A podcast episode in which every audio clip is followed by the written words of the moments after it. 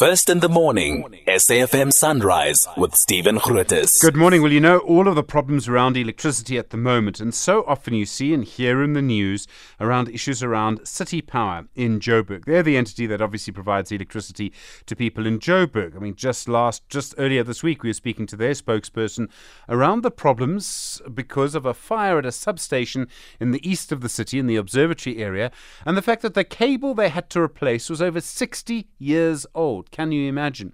That's just one of the problems. Then you've got the financial problems. You've got the huge theft and vandalism. And on top of all of that, and causing a lot of the problems, of course, is load shedding. The chair of City Power in Joburg is Bonolo Ramokhele. Mr. Ramakele, good morning and thanks for your time. Uh, morning, Ovo, and, min- and morning to your listeners at home. Firstly, when you look at all of the problems you face, I would imagine a lot of them come down to money. I think you have an overdraft of around 10 billion rand. I would imagine managing the money, getting enough money in, spending the money in the right place is probably got to be one of your biggest issues. Um, yes, in fact, uh, the issue of um, the overdraft is something that um, you know the board and the management has been working on and has a plan on, but it's just a matter of getting support, um, you know, from the shareholder, which is the city, in terms of implementing what the board has asked for. Uh, which is basically restructuring of the balance sheet. And uh, you can effectively do that overnight uh, in terms of conversion of uh, the debt into equity, of which uh, some of the debt actually was repaid more than 10 years ago. Um, but artificially, it, it, has been kept on the on the balance sheet. So Those are some of the structural reforms that we have asked for. Uh, but in terms of uh, money to actually do the work uh, on the ground, um, one of the things that uh, we're looking into is to how do you rope in the private sector as well? Because you're not going to be able to replace all of the cables, uh, substations, mini subs, etc., and make them modern. Uh, with only government money. And what you've been raising, Stephen, is not just an observatory, it's all over, especially in the inner city and Roodepoort. You would appreciate that Johannesburg has possibly some of the oldest networks because we were the first to get electricity mm. because of the mines and so forth. So you find that a lot of the infrastructure that's there is actually quite old, including the water infrastructure.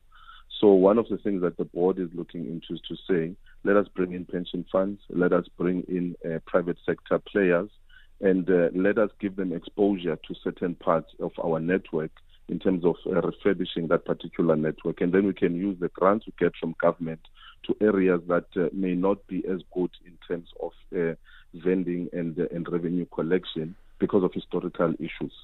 So, what would deals with the private sector look like? I mean, would they just be lending you money and you would pay it back? Would that be the pension fund? Would you actually say uh, this big company can come in, rebuild a substation, or take over a substation, take over the running of it, and you'll pay them a fee? Or would that company actually, you know, be paid through the billing? Would it be allowed to bill residents? I mean, how far down this road would you go? We are working on the modalities with National Treasury uh, at this point in time so that uh, we've got a model that works for the city that also works uh, for investors uh, as well.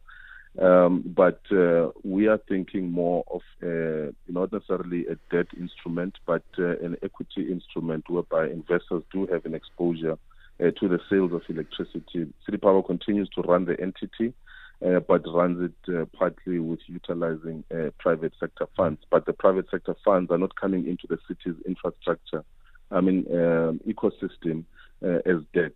Um, you know, it, it, ideally, it would have been uh, special purpose uh, vehicles um, that have the money and then invest into specific parts of of the network. To give you context, if we were to use uh, government uh, money, uh, it would take us roughly 50 years to yeah. be able to catch up uh, with the infrastructure backlog.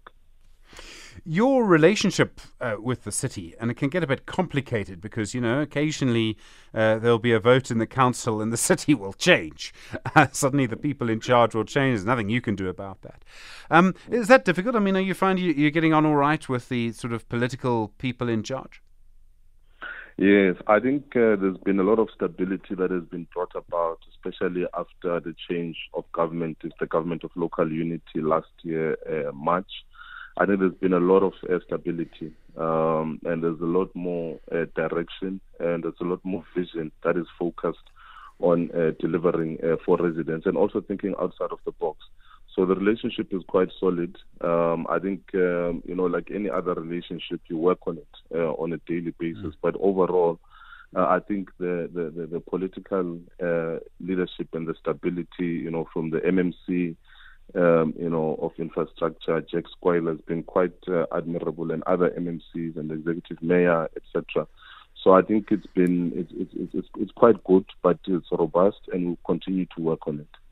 You, like other people, have to deal with load shedding that has a big impact on your infrastructure. You have to switch things on and off all the time. They're not designed in that way. Also, when the power is off, it's easier to steal some of the infrastructure, and we've all seen that. In Cape Town, um, I'm sure you saw their press release, Mr. Ramokhele. They've been very proud of the fact that they're introducing um, more power to try and alleviate load shedding. In a way, it's a bit easier for them because they've got that dam, which was built many years ago. Um, but they're, they're also now paying residents for electricity electricity the residents contribute from their solar systems. The measures for you to try and mitigate load shedding, how's that going? I know you want to use the uh, the coal-fired power station at what's it called, uh, the Kelvin power station, but are you looking at other measures too? Yes, actually, Kelvin is not owned by City Power; it's privately yeah. owned. Um, we managed to extend uh, the Kelvin uh, agreement for another three years. Uh, that was last year, uh, July, August. Um, we've also introduced a short-term power purchase agreement because um, the law doesn't allow us to procure more than three years. Um, so we did a short-term program whereby if you, Stephen, have got uh, a rooftop or you've got uh, a nuclear station, you've got whatever that can give us power, um, you, we just simply buy it from you from a period of uh, of three years. So we've already procured 98 uh, megawatts uh, using that. We announced that last year uh, November. And um, we've also put in uh, a virtual uh, PV power station utilizing government buildings. Um, and most importantly, we're also refurbishing our open cycle gas turbines, which is uh, your jet fuel powered uh, mm. power stations. And we will be announcing that, uh, I think, in the next coming days. That will give us another 100 megawatts. Um, and the big, big, big ticket item uh, remains our 20 year uh, IPP. We just got municipal approval. And we're saying anybody who has got uh, projects that wants to sell power to the grid of Johannesburg can do so. To give you context, if uh, the city power grid um, was a country, uh, it would be 10 times out of Lesotho. It would be bigger than yeah. Namibia, bigger than Botswana, bigger than Mozambique. So it's a very, very big ticket item that for 20 years we're going to have stable power and diversify um, away uh, from mm-hmm. uh, from Eskom. And these are things that are first. Uh, it's just that maybe our we, we, we don't punt ourselves that much, and everybody quotes Cape Town a lot, but I think they should be looking more to the city power environment because we are also looking at base load uh, power mm-hmm. as well because we are not going to make Johannesburg grow just by focusing on solar uh, only. Uh, we're looking at sustainable uh, energy sources that will put us in a good state uh, as Johannesburg for years to come. One of the things that would make your lives much easier, and you, will know this better than I do, is to put everyone in Joburg on prepaid. Um, there's huge arguments all the time around billing and the and the estimates, which I think drive people mad because the estimates can be all over the place. People get bills they simply cannot pay. Um, and I'm sort of amazed that we've known that prepaid is easier for years and years and years. I know there's political resistance to it. But surely it would be better for you to just put everyone in Joburg on prepaid, whether they want it or not. Um, and frankly, it would just be better, I think, for everybody. You'll never have a billing surprise. No, I don't. I don't think there's a resistance. Actually, uh, we are very much pro uh, smart meters, and that's what we're actually rolling out. We're rolling out a big, big program, and uh, on smart meters, and we actually want to replace all meters and make sure that they are smart, and not just in Johannesburg. Um, but we've also signed a memorandum uh, of agreement uh, with uh, the Gauteng provincial government, led by the premier. And uh, one of the key programs in that program is to say, let's replace all meters and make them smart all across the province.